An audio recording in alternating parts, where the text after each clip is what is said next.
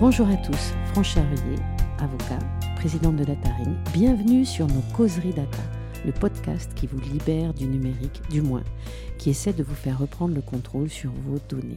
J'ai le plaisir de recevoir ce soir Pascal Alix. Bonjour Pascal. Bonjour France. Alors, il inaugure non pas le cycle DPO, mais peut-être avec lui le cycle avocat, TPO, spécialiste en IA. Alors Pascal, je vais vous présenter, parce que je sais que vous n'aimez pas trop parler de vous, mais je vais présenter votre parcours parce qu'il est atypique. Vous avez travaillé 27 ans pour un avocat à la Cour de cassation, vous avez fait vos armes là-bas, ce qui est assez rare. Vous avez ensuite travaillé pour le cabinet Gilles Loirette et Noël, pour ensuite fonder votre cabinet d'avocat qui s'appelle Virtualegis. Vous êtes membre de Cyberlex et vous vous passionnez pour l'intelligence artificielle. Vous avez également une vie professionnelle très accomplie puisque vous êtes avocat associé au sein de votre cabinet, spécialiste en technologie avancée, avocat DPO, Data Protection Officer, délégué à la, protection des données. Et vous allez nous parler ce soir de votre nouvelle lubie ou passion, ou finalement votre ADN peut-être. Eh bien, l'intelligence artificielle dans tous ses états, mais surtout comment l'intelligence artificielle va-t-elle impacter nos activités juridiques? Alors Pascal, à vous, d'abord toujours une définition sur l'IA, du moins la vôtre. J'avoue que j'aime bien avoir les définitions de mes intervenants. Et puis ensuite, les questions qui vont filer. Allez-y, quelle est votre définition de l'IA Alors, l'IA, euh, tout, d'abord, ce n'est pas, euh, pas une notion juridique. C'est un champ de recherche. Un champ de recherche depuis les années 50 euh, depuis l'époque où plusieurs euh, chercheurs se sont réunis aux États-Unis pour euh, essayer de mettre en place une théorie qui permet d'analyser ce que Turing avait imaginé plusieurs décennies auparavant, c'est-à-dire des dispositifs qui permettent d'accomplir des tâches qui relèvent de l'intelligence humaine. C'est donc un champ de recherche c'est également un buzzword, c'est également un, mot journalistique, mais c'est pas une notion juridique. Euh, c'est euh, alors dans, la, proposition de législation sur l'intelligence artificielle qui est en cours de discussion euh, au niveau de l'Union européenne, on parle de système d'intelligence artificielle qui recouvre, alors qui est en cours de refonte d'ailleurs, hein, même la, la, définition même n'est pas fixée. c'est en fait, c'est un système qui repose sur euh, des systèmes algorithmiques, sur des algorithmes et principalement des algorithmes d'apprentissage. Et finalement, quels sont les enjeux juridiques, puisque nos auditeurs sont des professionnels pour la plupart, des universitaires, des avocats, des professeurs qui connaissent les notions euh, d'intelligence artificielle, mais qui s'interrogent et qui s'interpellent, tout comme nous, sur les véritables enjeux juridiques autour de l'intelligence artificielle. Alors d'abord, on a l'intrusion de ChatGPT et le buzz autour de cela, et puis finalement le fait qu'en Europe, on ne, soit pas en capacité d'arriver, semble-t-il, à ce stade euh, de diffusion de l'intelligence artificielle dans le quotidien des citoyens. On se retrouve aujourd'hui avec un ChatGPT euh, américain qui inonde le marché et fait buzz, mais qui aussi pose des problématiques. Alors les enjeux juridiques qui sont posés, parce qu'on a tout entendu, j'ai suivi avec beaucoup d'attention ce que vous écrivez euh, sur les réseaux, sur LinkedIn notamment. Donnez-nous quelques exemples de, des opportunités et des, risques présentés par, par le chat et sa suite. Alors, si vous me permettez, je ferai peut-être un, petit rappel préalable. Euh, ChatGPT s'est présenté assez fréquemment euh, comme euh, une technologie, une technique euh, révolutionnaire. En réalité, les chercheurs, les qui connaissent le mieux euh, ces agents conversationnels. Euh, je pense à Yann Lequin, par exemple, responsable de, euh, de la recherche chez Meta. je pense à Jean-Gabriel Ganassia, qui est un, grand chercheur connu en France. Laurence de Villers. Enfin, tous les grands chercheurs sont d'accord sur le fait que ChatGPT n'est pas une révolution technique. On a Bloom à Paris-Saclay. Oui, ben voilà, voilà. On, a la même chose. On a Bloom. La seule, on a la même plateforme, disons. Euh, la seule chose, c'est que euh, OpenAI euh, a mis des moyens très importants pour faire ce qu'on appelle du fine tuning. c'est-à-dire pour en faire un, un, outil qui puisse être utilisable facilement par un grand nombre. Et en fait, la révolution, s'il y en a une, c'est une révolution d'usage. C'est simplement de mettre à la disposition de tout le monde, euh, des particuliers, des TPE, euh, des entreprises en général, euh, une technologie qui préexistait, qui s'appuie sur une certaine gamme de, de, de, comment dire, de d'algorithmes d'apprentissage que sont les transformers, c'est une catégorie de, deep learning, ça existe, ça existe déjà depuis 2017. La seule chose, c'est que jusqu'à présent, c'était intégré dans des grands systèmes euh, qui étaient à la disposition des grands comptes de l'administration qui faisaient des tests dessus, ou, qui les appliquaient d'ailleurs.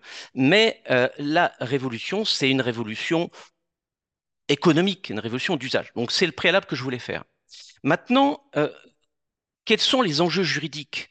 Bah, Déjà, il y, a, une première chose, c'est que euh, on s'embarque. Euh, beaucoup de personnes se saisissent de, euh, de cet outil pour imaginer qu'on puisse produire des contenus immédiatement utilisables, par exemple dans le cadre d'une consultation juridique. Or, c'est quelque chose, c'est un outil, d'ailleurs c'est un outil, c'est un, stade intermédiaire euh, d'avancement. Il va y avoir d'autres outils, euh, GPT-4 qui va arriver, et d'autres, c'est n'est pas le seul. Il y a Lambda, il y a, Bard chez, Google, enfin bon, tout ça va, il va y avoir une concurrence, une espèce de bouillonnement euh, au cours de cette année. Mais donc, on s'embarque comme ça dans l'utilisation sans grande réflexion, pardonnez-moi, mais pour certaines... Euh, sans recul suffisant, disons. Voilà, merci France. Sans, recul suffisant, alors qu'en réalité, déjà, la technologie euh, n'est pas forcément ce qu'on croit. Ce n'est pas une technologie qui résonne, ce n'est pas une technologie qui repose sur euh, de la déduction, sur du sémantique, c'est une technologie probabiliste qui fournit des résultats euh, qui sont les plus probables compte tenu euh, des données d'entraînement. Je vais, être plus précis. Euh, concrètement, il s'agit d'une technologie qu'on appelle de complétion, c'est-à-dire qui comble les manques, qui complète une phrase. Quand on pose une question, en fait, c'est un prompt, c'est un ensemble de signes organisés d'une telle manière, et le système d'intelligence artificielle va rechercher dans son, euh, dans sa base, dans, son euh, qu'il a entraîné euh, pour voir comment pourrait se présenter la suite la plus probable et la plus pertinente à la question qu'on a posée.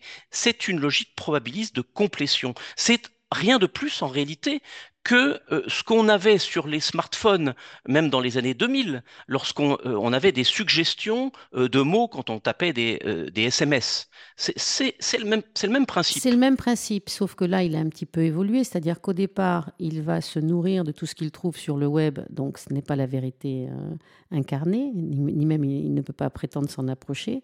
Donc on a par contre un outil qui est intéressant, mais dont il faut ne pas se tromper sur ses caractéristiques. Il n'est pas là pour vous délivrer du savoir. Alors exactement. C'est-à-dire que concrètement, c'est un outil qui est performant sur le plan du langage. On le voit bien, on le teste, on, l'a tous testé. Euh, on s'est beaucoup amusé. Voilà, on s'est beaucoup amusé. C'est vrai que c'est assez amusant. Ça, produit d'ailleurs des, euh, des, résultats qui sont, euh, qui sont amusants, qui sont drôles. Euh, on, a, on a, vu circuler beaucoup de, de, posts sur les, les œufs de vache ou comment assurer l'hygiène dentaire des poules ou des choses comme ça. Et, ça marche très bien. Moi, je l'ai testé sur le juridique et je lui ai fait inventer une catégorie de personnes morales qui n'existe pas. Bon, voilà. C'est il n'y a pas de fiabilité. Euh, Donc c'est une magnifique source de désinformation potentielle. Voilà, c'est une magnifique source de désinformation avec beaucoup d'aléas, avec beaucoup de stochastique, pour reprendre un terme technique. Mmh. Euh, c'est-à-dire que... Pardon? Le perroquet? Voilà, c'est ça, le fameux perroquet stochastique, euh, selon l'expression de Jean-Gabriel Ganassia, qui reprend euh, une expression qui avait été euh, émise par un, papier de recherche antérieurement. c'est, oui, alors l'aspect stochastique, on le voit bien, quand on pose une question, on repose la même question et on a des réponses différentes. Alors, ça donne un aspect humain et ça, c'est tout le risque de l'anthropomorphisation. C'est le risque de s'imaginer qu'on est face à un être humain alors, c'est un gadget alors? On va Alors, c'est pas un gadget. Alors là, je vais, répondre à, votre question sur comment on peut utiliser ça Est-ce qu'on peut l'utiliser? Est-ce que ça Évidemment qu'on peut l'utiliser. Mais pourquoi On peut l'utiliser comme source euh, de réflexion? Pour rechercher euh, des, euh, des, champs des, des, pistes de réflexion. Mais il faut que ça s'inscrive dans une démarche humaine de réflexion avec une vérification des résultats qui ne sont pas fiables. Ça va rétrécir le champ des possibles, c'est-à-dire qu'en fait, euh, quelques happy few à l'esprit critique aiguisé pourront en extraire de la valeur ajoutée, et quand, tandis que d'autres se verront se perdre dans les méandres de l'infox. C'est le risque, c'est le risque. Et ce, rétrécissement du champ de la pensée, alors qui malheureusement fait penser un peu à 1984, hein, c'est concrètement au formatage du langage. C'est un peu. Là, il y a eu une, chronique sur les échos de Parkenig qui parle de, rupture ou, euh, de révolution épistémologique. Il y a quand même un risque, effectivement, euh, euh, qu'il y ait un rétrécissement du champ théorique, un rétrécissement euh, du champ de la pensée, un risque de formatage. Sur le plan juridique, on parle d'un risque de conformisme juridique. Et également un risque de dilution dans la culture anglo-saxonne qui ne correspond pas non plus à notre droit. Je parle de la soft law. Oui, oui, effectivement, il y a, il y a ce risque-là. Euh, le, le, risque, effectivement, que euh, ça résonne. C'est un outil qui est adapté, qui a été, qui a été conçu, développé, entraîné, euh, formaté comment dire, encadré, parce qu'il y a, une, régulation postérieure à, l'entraînement, hein, avec des, labels qui sont fournis, avec des barrières éthiques. Ça a été conçu, développé aux États-Unis. Et quand on l'utilise beaucoup, ça se sent. C'est vraiment adapté à la règle du précédent. Donc voilà, rechercher ce, qui existe dans l'histoire. Alors. Mais qu'est-ce qu'on va en faire, nous, alors? Qu'est-ce qu'on va en faire sur nos terres bretonnes ou gauloises? Que va-t-on en faire? Bah, c'est ce que j'indiquais tout à l'heure, c'est-à-dire qu'on on va en faire un, un, outil de, de, de, recherche, de, euh, de réflexion avec effectivement ce, cette exigence-là qui est de l'utiliser en tant qu'expert, si on veut vraiment l'utiliser à titre professionnel. Mais nous, en tant qu'avocats, il va falloir prévenir les entreprises de, de la nécessité de réguler, ne pensez-vous pas? Il va falloir qu'on les informe. Et là, ce soir, c'est peut-être l'occasion de leur euh, rappeler quelques principes salvateurs sur les modalités d'intrusion ou de fonctionnement de ChatGPT euh, qui sont peut-être un peu trop utilisés par les salariés sans encadrement, avec les risques d'atteinte au secret des affaires. Exactement. Et alors ça, alors maintenant je vais, je vais vous répondre parce que je n'ai pas vraiment répondu hein, aux, ben questions initiales. J'essaie de vous amener, vous avez vu? Oui, oui, non, c'est-à-dire que il y avait un certain nombre de préalables qui étaient assez importants, je pense. Mais vous avez raison maintenant, je vais vous répondre précisément ce qu'on peut en faire, quels sont les enjeux juridiques, les risques juridiques. Euh, alors, évidemment, il y a un risque premier qui est celui de la du manquement de la violation, enfin de, de, de, la confidentialité et le cas échéant du secret, quand on est lié par le secret.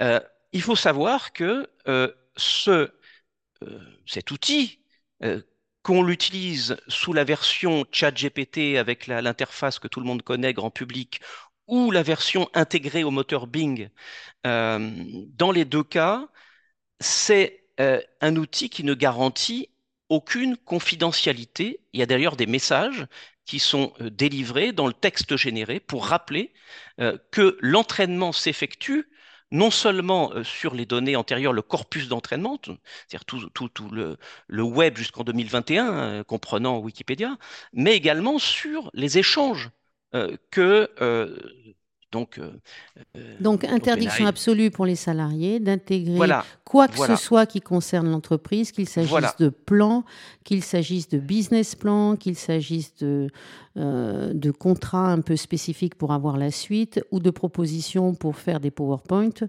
En gros, frein à main, vous n'utilisez rien. Dans votre usage privé, possiblement, mais jamais dans votre usage professionnel. Mais ça va poser quelques difficultés. Ça va être compliqué. Moi, mon conseil serait d'attendre, en tout cas quand on, est au sein de l'Union européenne, euh, pour aller plus loin euh, la, réglementation. Alors bon, le, euh, le- Act ou le, ou le LIA ou RIA va sortir cette année. Il y aura, une période de deux années de transitoire. Et, et c'est vrai que tant que c'est pas en vigueur, euh, on prend des On, risques. on a déjà, mais puis on a déjà quand même les outils de la charte informatique qui sont très bien prévus pour cela, Tout, tout, avec tout les fait. diodes et puis avec euh, les annexes Bring Your Own Device ou l'interdiction absolue d'in- d'insérer des applications non validées par les, les DSI, Direction des systèmes d'information, ou par votre employeur. Absolument. Alors, je pense, c'est-à-dire que co- comme tous ces outils euh, numériques avec ou sans intelligence artificielle, évidemment, il faut adapter au risque. Il il s'agit en aucun cas euh, d'interdire complètement. Alors, sauf quand on travaille peut-être euh, chez un prestataire en matière de défense ou bon, dans, des entreprises où il y a une, exigence extrêmement importante de, de confidentialité, de secret. Euh, il ne s'agit pas de l'interdire, mais c'est-à-dire de l'encadrer, d'encadrer son usage. Bien sûr. Et est-ce que vous ne pensez pas qu'on va aussi avoir des problématiques de droit d'auteur? Euh, à l'instar de ce qui se passe à l'heure actuelle sur le procès qui est lancé par Getty Images contre Stable Diffusion Oui, oui. ou sur à l'encontre du recours collectif à l'encontre de Copilot. Qu'est-ce que vous Bien pouvez nous dire là-dessus? Tout d'abord, il y a la question du régime juridique des œuvres dites de résultat. Alors, il y a des, des recherches qui ont été faites par le, le CSPLA hein, sur, sur ce sujet-là. Euh, c'est pas encore gravé dans le marbre. Il y y a beaucoup de choses comme ça qui sont en, en- cours de création. hein, je parle des règles juridiques. Donc là, quand, on me demande quels sont les enjeux juridiques, ils sont nombreux et pas encore fixés. Euh, évidemment qu'il y a des risques. Alors, pour l'anecdote, j'ai euh, soumis à, ChatGPT euh, la question suivante. Est-ce que tu peux me rédiger un, une, page de roman qui, dans, dans laquelle euh, on, insère euh, une, une partie importante, un, extrait important, je me souviens plus de la, la formulation exacte, euh, d'un roman de Modiano. Je dis pas dans le style de Modiano, parce que là, il pourrait y avoir éventuellement du plagiat. Je parle de citation, de, de reproduction à l'identique. Et ChatGPT m'a repris une page entière de Modiano. C'est juste un exemple. Sans Euh, complexe. voilà. Alors, donc, là, on est, très clairement dans le cas qui a été identifié par le CSPLA euh, de la possibilité de reconnaître des éléments essentiels de l'œuvre initiale euh, qui fait partie du corpus d'entraînement. Ça veut quand même dire que euh, même si le but de l'entraînement, c'est de disséquer les signes pour les recomposer ensuite, on peut également retrouver des pans entiers d'une œuvre in extenso, de manière intégrale, euh, et qui ne sont pas recomposés. Donc il y, a quand même évidemment des risques. Alors, je ne vais pas dire qu'ils sont, euh, aussi sensibles que, dans le, que ou Midjourney ou des, euh, IA génératives qui, produisent des images. Peut-être un peu moins, mais je, je peux pas. Mais en tout cas, ils existent. Il y a, effectivement un, risque de, contrefaçon. Et là, il y a surtout le, procès qui est très intéressant sur le logiciel open source, parce que c'est le recours des codeurs contre l'application qui est accusée hein, de les avoir pillés. Pour le moment, Microsoft, GitHub et OpenAI auraient demandé au tribunal de San Francisco de, de rejeter le recours. Par contre, pour nous juristes, c'est un procès qui peut remettre en question toutes les modalités de fonctionnement de l'open source en matière de logiciel. À suivre, parce À que ce recours est important. Effectivement. Donc ça, cette affaire nous fait aussi peut-être nous poser une question sur quel avenir va nous proposer l'IA pour les créateurs d'aujourd'hui, qu'ils soient auteurs, journalistes, photographes ou codeurs. Est-ce qu'ils vont simplement devenir des contrôleurs de travaux finis? Qu'est-ce que vous en pensez? Alors là, on, dé- on- on- on dépasse l'enjeu juridique. Là, c'est la question euh, plus générale. Alors, euh, pour les créateurs, pour nous aussi, hein, juristes, eh, on voit encore ressurgir le spectre de l'avocat robot, de, euh, surtout du juge robot. Euh, alors, moi, ce que j'en pense, et, moi, je ne fais que retranscrire euh, ce que pensent les, régulateurs, le, défenseur des droits, la CNIL et, et autres, c'est que euh, on doit à tout prix, je pense, et je pense que c'est possible par la régulation, maintenir l'intervention, le contrôle humain.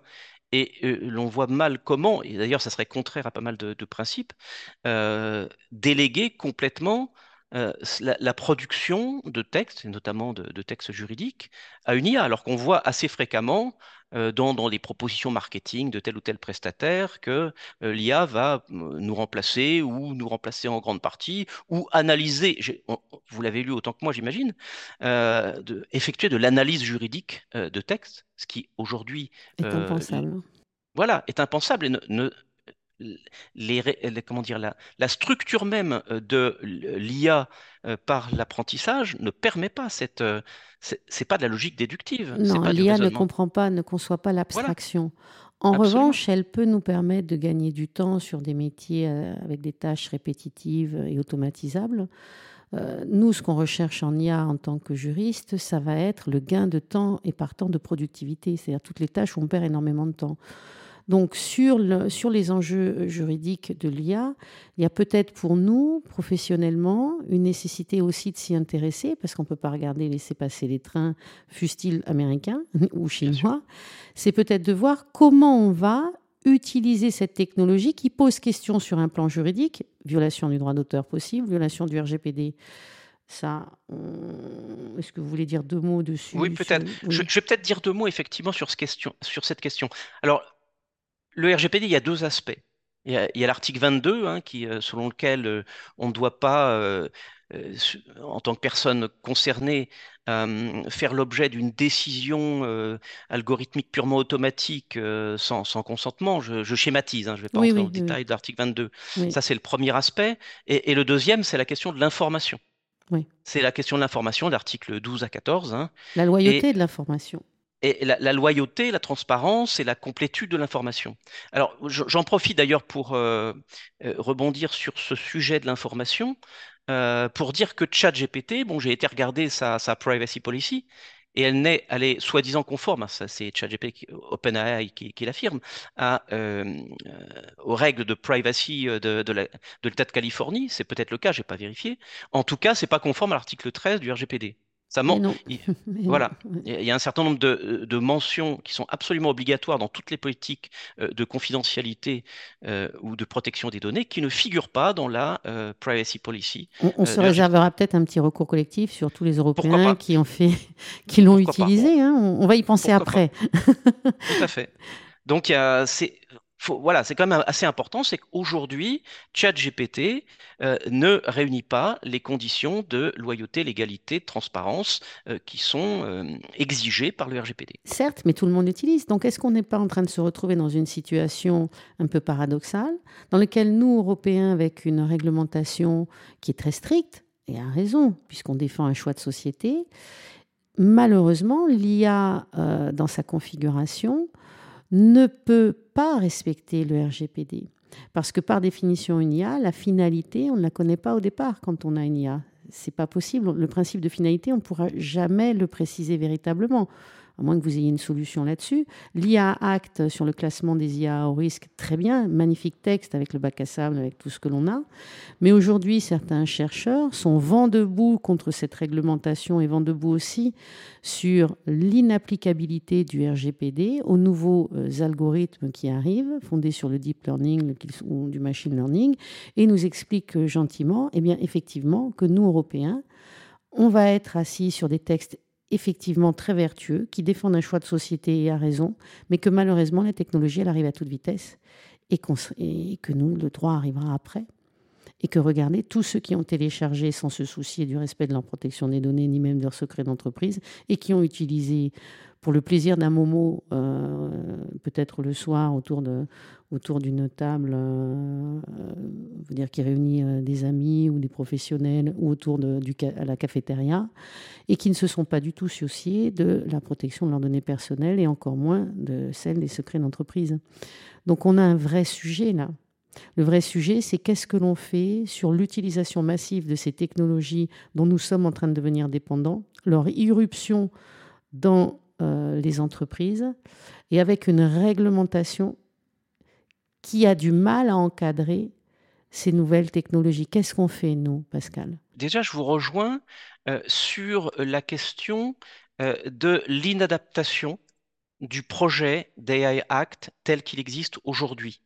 Alors, il y a une chose euh, qui est assez intéressante, c'est de voir que justement, cette IA d'usage général, donc qui n'a pas de finalité très claire, euh, puisqu'on peut, on peut l'intégrer, hein, euh, le GPT-3, on peut l'intégrer dans un moteur de recherche, on peut l'intégrer, ce que va faire Microsoft d'ailleurs, on peut l'intégrer dans la suite Office, dans la bureautique, dans, dans beaucoup d'autres systèmes. Pour pirater aussi, on l'avait vu, pour pirater potentiellement, en bien contournant avec un prompt un peu habile. C'est ça, exactement. Donc, c'est un outil qui va couteau suisse, hein, qui, peut servir à beaucoup de choses. Et en fait, la, démarche qui a été celle du législateur européen, c'est-à-dire de classer comme ça, en amont, ex un certain nombre de systèmes d'intelligence artificielle, bah, on s'aperçoit aujourd'hui qu'en fait, c'était pas forcément la démarche idéale. Et ça, ça a été dénoncé d'ailleurs par euh, un certain nombre de régulateurs pour dire que bon, euh, ça, ça suffit pas. De, c'est compliqué. Comment voulez-vous euh, classer comme ça, ex toute une série alors qu'on ne sait pas vraiment ce que, de quoi l'avenir sera fait? On ne sait pas quelle technique on va utiliser, pourquoi on va les utiliser. Et, et là, ils sont confrontés aujourd'hui à au classement de ChatGPT. Ils sont vraiment embêtés parce que certains, euh, ça a été euh, a priori classé dans les systèmes à haut risque, compte tenu du risque d'anthropomorphisation et, de ses conséquences. Mais tout le monde l'utilise. Mais alors voilà, tout le monde l'utilise alors que, alors que le règlement n'est pas encore sorti. Alors tout le monde l'utilise. Alors beaucoup l'utilisent comme nous pour l'instant hein, pour, pour le tester. Euh, maintenant, c'est vrai qu'on commence à voir des utilisations professionnelles avec de la génération de textes non contrôlés. Euh, de textes, d'images, de code. De, voilà, de textes, d'images, de code. Alors, c'est vrai que c'est performant, c'est assez séduisant, il faut, faut, le reconnaître.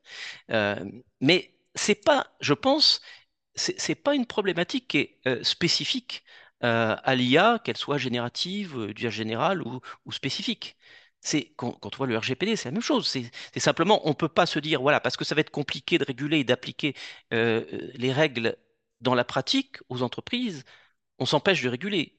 je pense qu'il faut le faire. Alors maintenant, c'est sur l'efficience des règles. Est-ce que ça va vraiment permettre Est-ce que ce, règlement il, constitue un socle tout de même?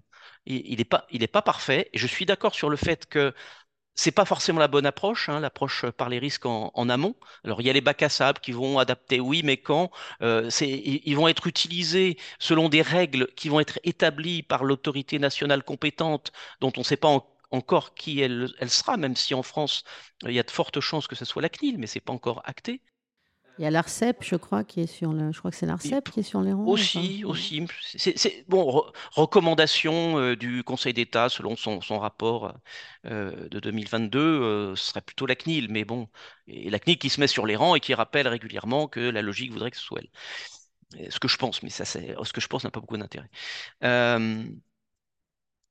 c'est ce que je veux dire. Voilà, il y, a une problématique d'adaptation et d'application alors peut-être que il est probable, à mon sens, à mon sens, le grand défaut euh, de, euh, du projet de, règlement, c'est qu'il passe un peu rapidement sur les droits, les droits et libertés.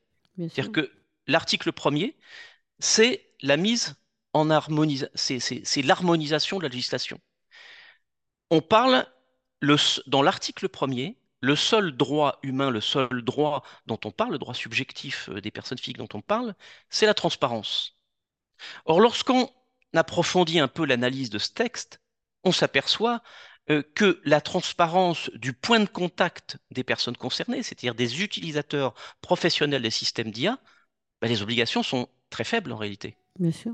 Il y a, des, obligations qui sont prévues euh, dans l'article 13 de mémoire, alors il y a article 52, ça c'est, euh, ou 52, pardon, euh, qui sont prévus pour les SIA à haut risque, mais pas pour les autres. Et en, réalité, l'obligation de transparence, c'est une obligation d'alerte, simplement, de dire attention, nous utilisons un système, mais il n'y a pas vraiment. Euh, j'ai fait une recherche, il y a un article qui va sortir bientôt euh, sous ma plume sur euh, tous les niveaux de transparence, de, la transparence à l'explicabilité. Et par exemple, sur l'explicabilité, il n'y a rien dans, dans, ce règlement. Donc, comment on va faire sur l'effet black box?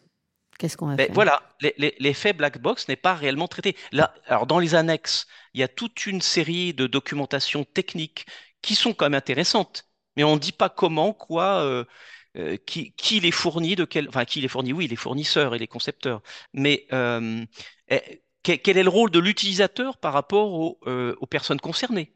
Est-ce qu'ils sont tenus à une obligation d'explicabilité? Comment ils sont Et tenus? comment on va réussir à garantir des propriétés de safety et de système compliant et de confiance? Comment on va faire pour contrôler et réguler les algorithmes et leurs usages demain Parce que si l'IA Act n'est pas adapté, si l'approche par les risques n'est pas efficace, qu'est-ce qu'on peut faire, Pascal? Parce que le texte n'est toujours pas voté. Comment on va faire? Ce que j'imagine, c'est qu'il va y avoir du, droit national. Je pense que le seul moyen de réguler, c'est-à-dire de, sans interdire, euh, ni, euh, euh, verser dans le techno-angélisme et, de dire que tout est merveilleux et qu'il n'y a pas de risque, pour trouver une, voie médiane, une voie comme ça équilibrée, je pense qu'il va falloir trouver des règles. Alors ça va être compliqué parce que l'idéal, c'est d'harmoniser, c'est le but du règlement. Mais je pense qu'il va falloir trouver des règles sectorielles au niveau national. Alors, Parce que c'est difficile hein, de définir, c'est très difficile de définir des ça. caractéristiques mesurables pour traduire des notions de loyauté, responsabilité, Eh confiance et oui. donc d'éthique appliquées aux décisions algorithmiques, surtout lorsqu'elles sont la conséquence ou le résultat d'une prévision. Comment on va faire? Est-ce que c'est c'est pas si simple? Est-ce que le texte est vraiment euh, adapté? Est-ce qu'on doit faire comme les anglo-saxons dans une espèce d'entre-deux euh, mou, soft law, où, où finalement on, on voit en pratique comment ça va se passer, puis on régule après, alors que nous, on a tendance, dans notre logique euh, de droit romain, euh, de vouloir régir par la règle d'abord? Ouais, bien sûr. Alors bon, écoutez, moi je ne vais pas vous donner la réponse euh, aujourd'hui, maintenant, euh, complète et définitive. hein, euh, c'est Ah mais l'objet de ma non, non, thèse. non, mais non, C'est non, c'est non. l'objet de ma thèse. Donc l'état de, mes Mais réflexions, vous c'est savez que je vais vous réinterroger à, à la fin de votre thèse. Vous savez que bah, on aura à nouveau cette discussion. On a, j'ai une deuxième, une deuxième question parce qu'on est tous euh, confrontés à, ces enjeux dont on perçoit les, problématiques et dont on saisit également que la réglementation, elle, a du mal hein, à se saisir également, mais qu'on est confronté à un tsunami. Euh, et le tsunami, il est là. On a, on a vu le nombre de téléchargements, on a vu euh, les grandes plateformes financer à coups de milliards le développement des IA dont on craint que nous ne devenions, dont nous risquons d'en devenir dépendants. Aujourd'hui, est-ce qu'il y a, pour nous en tant qu'avocats, une nécessité de s'inquiéter avec les outils juridiques que nous avons euh, sur les questions de discernement, discrimination, libre arbitre? Est-ce qu'on ne va pas aboutir à une nouvelle vague euh, d'inégalité, de catégorisation, de discrimination au sein de la société? Qu'est-ce que vous pourriez dire là-dessus? Ça- ça, c'est un sujet extrêmement délicat. Alors, là, vous, vous- vous parlez uniquement de l'usage des, des, euh, des IA, Oui, euh, de l'usage uniquement. Sur alors de l'usage, mais, mais de- toujours de ces IA génératives? Tout à fait. Oui, généra- oui, il y a générative ou celles qui vont peut-être euh, servir à des systèmes d'assurance pour noter des individus, leur note de solvabilité, ce qui existe déjà, mais ce qui nous trouble un peu, ou les problématiques auxquelles on va se retrouver confronté avec la Coupe du Monde sur euh, la reconnaissance faciale, sur les choix qui sont difficiles pour nous aujourd'hui. C'est entre autoriser, interdire, on interdit, on autorise, mais avec quelle garantie? Quels sont juste les, enjeux pour vous dont on sur lesquels on devrait réfléchir, réunir des comités d'experts? Qu'est-ce qui pour vous aujourd'hui pose vraiment question prioritairement? Alors, pour moi, euh, les, grands enjeux euh, qui sont des, enjeux sociétaux, euh, j'ai utilisé un, grand mot civilisationnel, mais on n'en est pas loin quand même, hein, monumentaux, pour reprendre l'expression de Madame Frison-Roche. C'est c'est évi- évidemment que, l'IA contient ces risques-là. Euh, alors ma- maintenant, on a des outils quand même, hein, on n'est pas démunis. Il y a quand même euh, un certain nombre de, euh, de, principes, des principes constitutionnels. Il y a quand même la, charte de l'Union européenne. Voilà, enfin, après, la, la- question, ça va être de détecter et d'expliquer. C'est dans l'application, dans les contentieux, s'il y en a. Je pense qu'il y en aura beaucoup. Je pense que pour nous, ça va être un terrain de jeu fabuleux, qu'il s'agisse de violations de droits d'auteur ou de problématiques de protection de libertés euh, publiques fondamentales. On a un champ des possibles compte tenu des zones de friction des textes assez fabuleux. Pour répondre à votre question, euh, moi, là, où je vois le risque, ce qui me, ce qui m'inquiète un peu, hein, c'est l'utilisation euh, peut-être immodérée de euh, ces techniques-là. Effectivement, les, les, les, les, vidéos augmentées, les, drones, les, ce la, la, surveillance de masse augmentée par, par l'IA, euh, alors, pardonnez-moi si, si, si, si j'emploie des, des, termes un peu génériques et, et euh, moins précis que, que, précédemment, mais moi, c'est lorsque c'est utilisé par la puissance publique. On allait y venir. Et eh oui, la centralisation du pouvoir par la donnée ou par l'IA et par l'IA. C'est ça.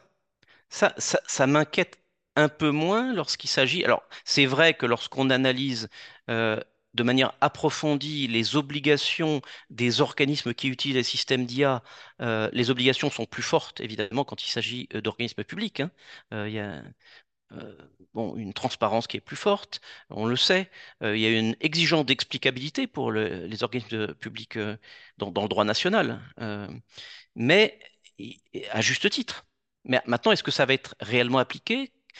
Je, bah, écoutez, la, balle est dans le camp des futurs régulateurs. Et donc finalement, pour nous, avocats, on a des nouveaux champs, de nouveaux champs des possibles, de nouveaux métiers qui surgissent. Et pour vous, j'aimerais vous poser une, question, non, une avant-dernière question. C'est quel serait le signe noir, c'est-à-dire le risque imprévisible qui pourrait interdire à terme le développement de l'IA est-ce qu'il y en a un? Est-ce qu'on a un risque de cyberguerre? Est-ce qu'on a un risque de désinformation, de guerre de l'information qui atteigne un stade euh, qui nous échappe? Ou autre Le risque? Il faut en parler. Hein. Euh, la, question, la question de l'IA forte, la, question en tout cas de, l'intelligence artificielle générale, parce que euh, Sam Altman travaille dessus.